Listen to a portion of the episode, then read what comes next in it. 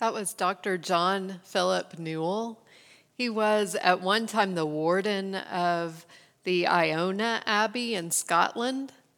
He has also served as the companion theologian for the American Spirituality Center at the Ghost Ranch in New Mexico, where Georgia O'Keeffe painted. What is light, biblically speaking? It is the very essence of life. This light is within all things, and it comes out of everything that has being. Our job is not to create the light, that's the job of the Creator, that's God's job.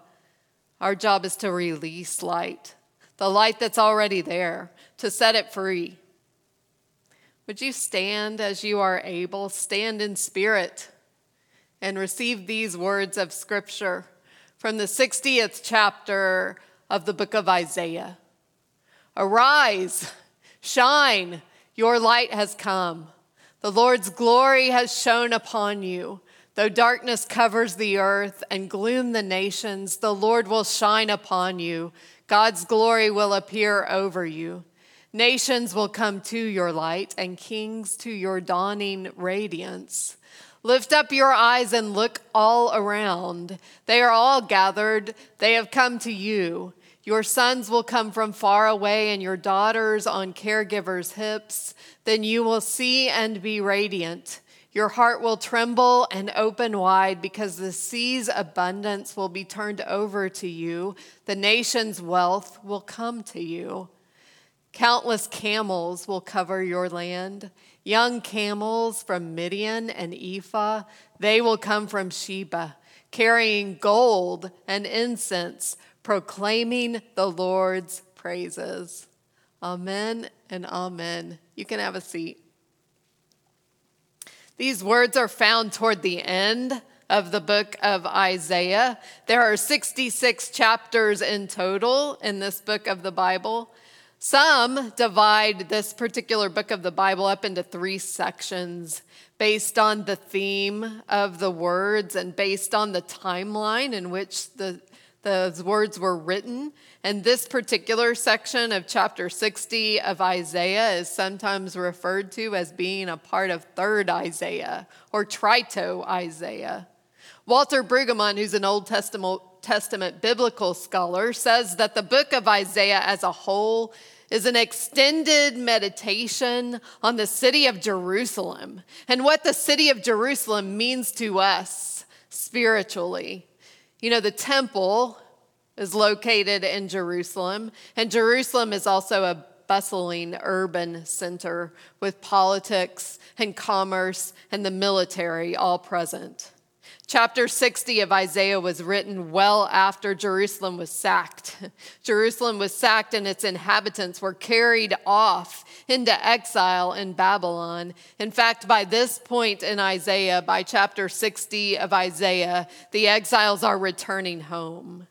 And the words of the prophet then reflect a hope. They reflect a hope that the city is being restored a new Jerusalem is imagined, which is also a new creation. A new Jerusalem, biblically speaking, is a new creation where God's mercy flows, where God's blessings flow out to the entire world. And Isaiah says that people come from all over the world. They come from Midian, they come from Ephah, they come from Sheba, the entire world to join in, to join in God's restoration.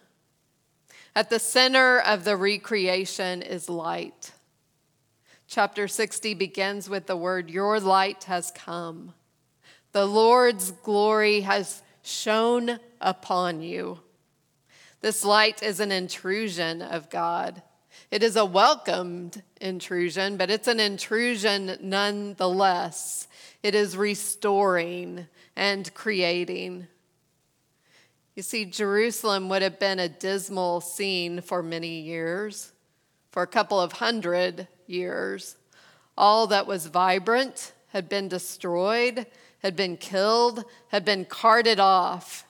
Jerusalem sat a city of ruins, Isaiah says, because of its own corruption. But judgment Judgment is never the final word for God's prophet. Judgment is always followed closely by hope. And in chapter 60, hope has arrived. Hope, the prophet Isaiah says, is dawning, is rising. And this is an important word in this particular passage. Biblical scholar and translator Robert Alter claims that the word dawning, rising in verses 2 and 3 is most significant.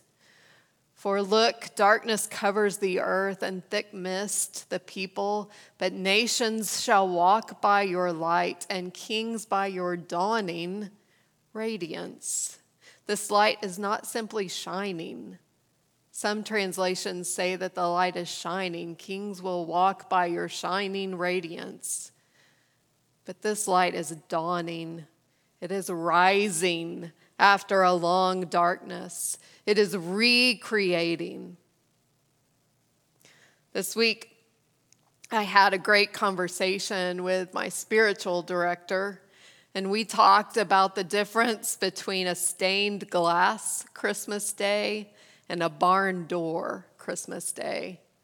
I wonder which one you had. Did you have a stained glass Christmas morning or a barn door Christmas morning? The stained glass Christmas sparkles from a distance, but it's hard to see what's really going on through the window on the other side of the glass. Might catch some shadows, but you can't make out the detail of what's going on on the other side of the window. A stained glass holiday appears delightful and valuable without blemish, perfect. It looks great on Instagram or Facebook. A stained glass Christmas probably moved at a fast pace with an excess of some kind food or gifts or alcohol, and decor that sparkles with a combination of electricity and glitter. But a barn door Christmas is different. It's earthy, it's real, it kind of smells. You see, the light that shines through a barn door just makes the dust shimmer. The light of the dawn shines just through the crevice of a barn door. I know because I've been a few times. I don't go often enough. I think my husband Keith would prefer it if I went to the barn every morning. Most of the times he does. But when I walk through the barn in the morning, I know that the light is there on the east side of the barn. It captures my attention. But the horse stalls and the tack room are still dark. There's not much sheen to an early morning barn. There's no glitter, no sparkle. There's a lot of stink. I'm well aware of the hay and the manure and the flies that are buzzing around. The space is crowded with well rested beasts who quickly give voice to their hunger pain. There's a sense of urgency for me to get those barn doors open. I usually step pretty gingerly and awkwardly around the farm equipment that's in my way and an anxious barn cat who wants to be fed. Sometimes I trip, it's been known to happen. But when I reach the door, I anchor my feet and I push the heavy doors apart. First thing in the morning. Oh, my aching shoulders.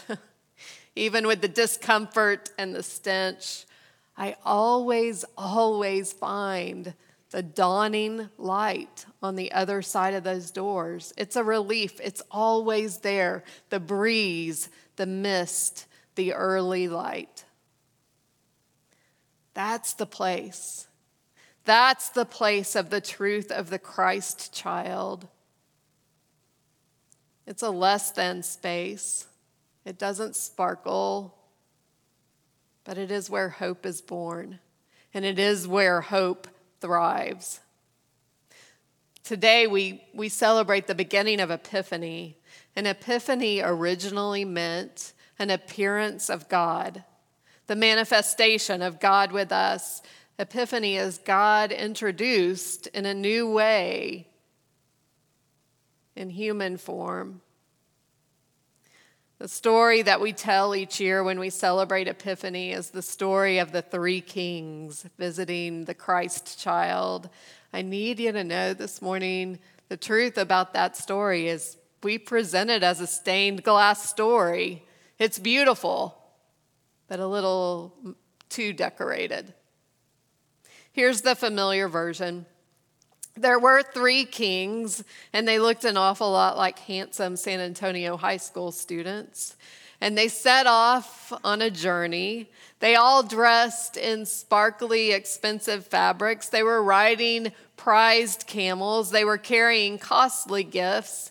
And the kings appear at the doorstep of Mary and Joseph, and they bow to the baby and they present him with symbolic and valuable gifts that honor him as the one true king.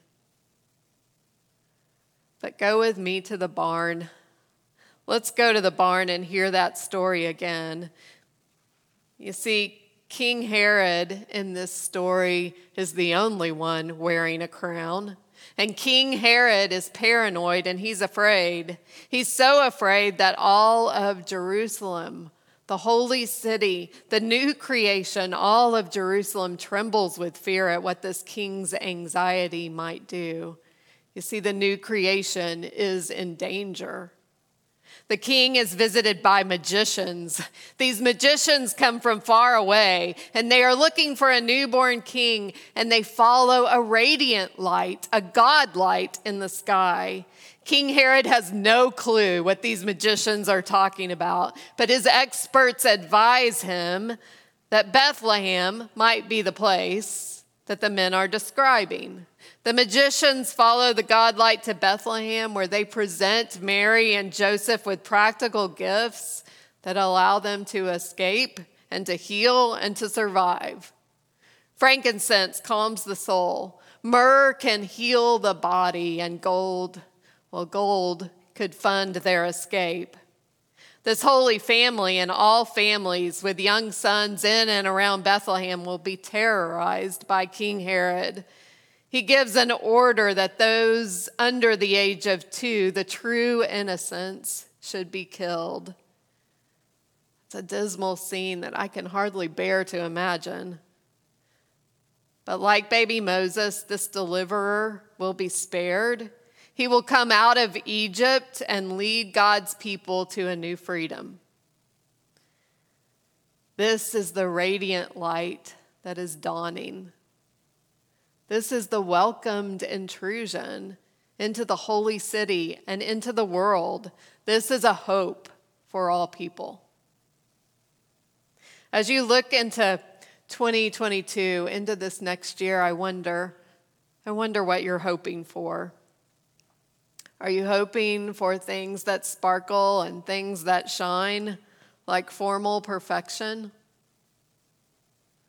Or can you let yourself seek this intrusive light that creates and restores, even in dismal circumstances? This week I heard uh, Trisha Taylor and Jim Herrington reflect on the year 2021 with an eye to the road ahead. Taylor and Herrington are both ordained clergy who advise church leaders.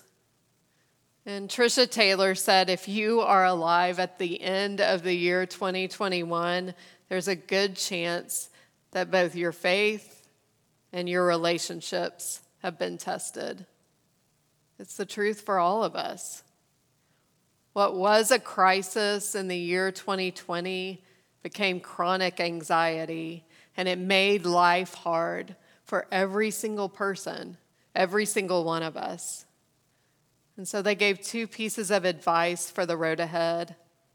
The first was remembering that doing hard things is significant, and doing hard things well is enough. It's a worthy goal.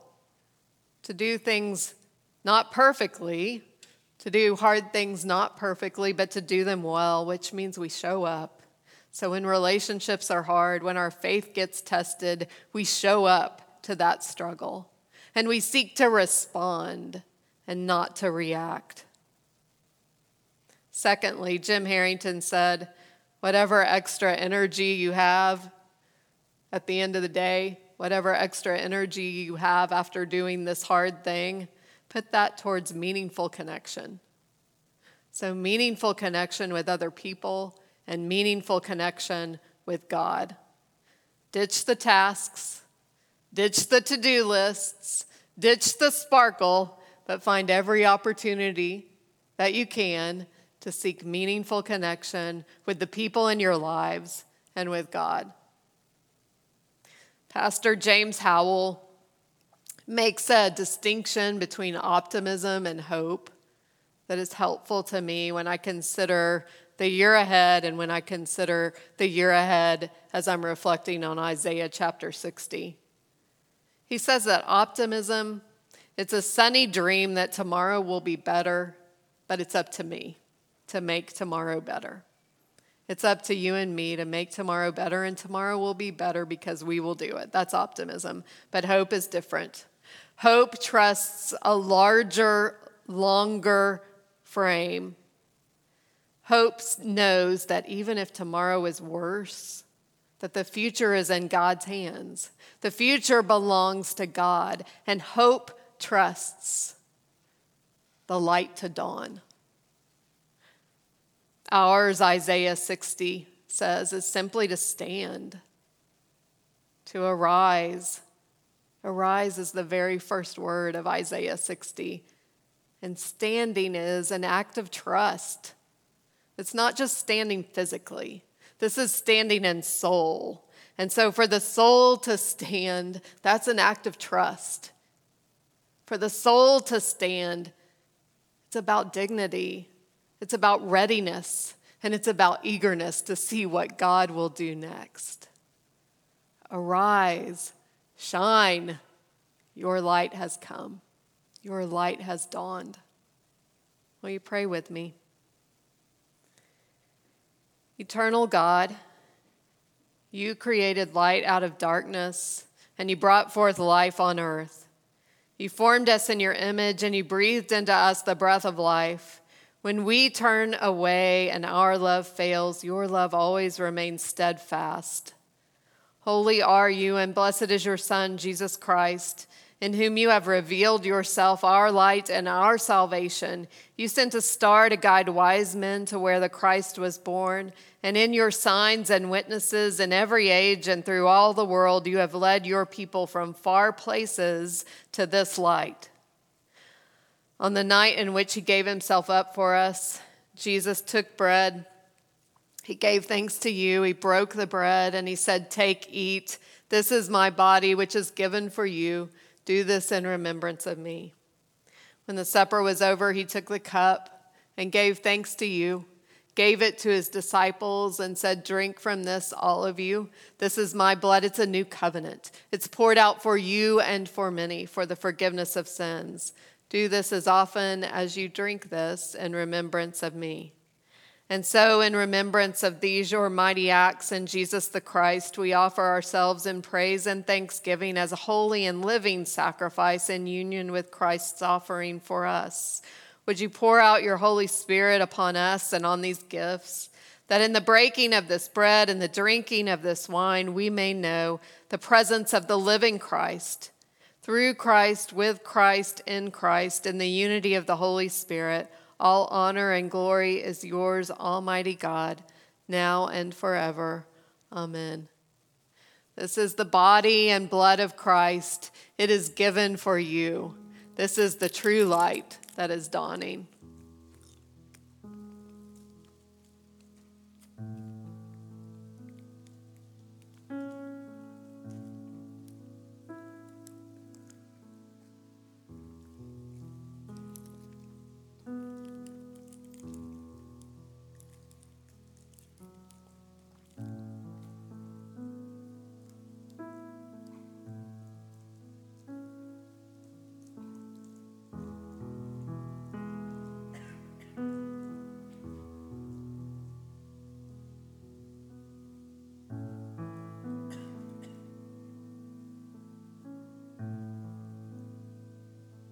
Pray with me.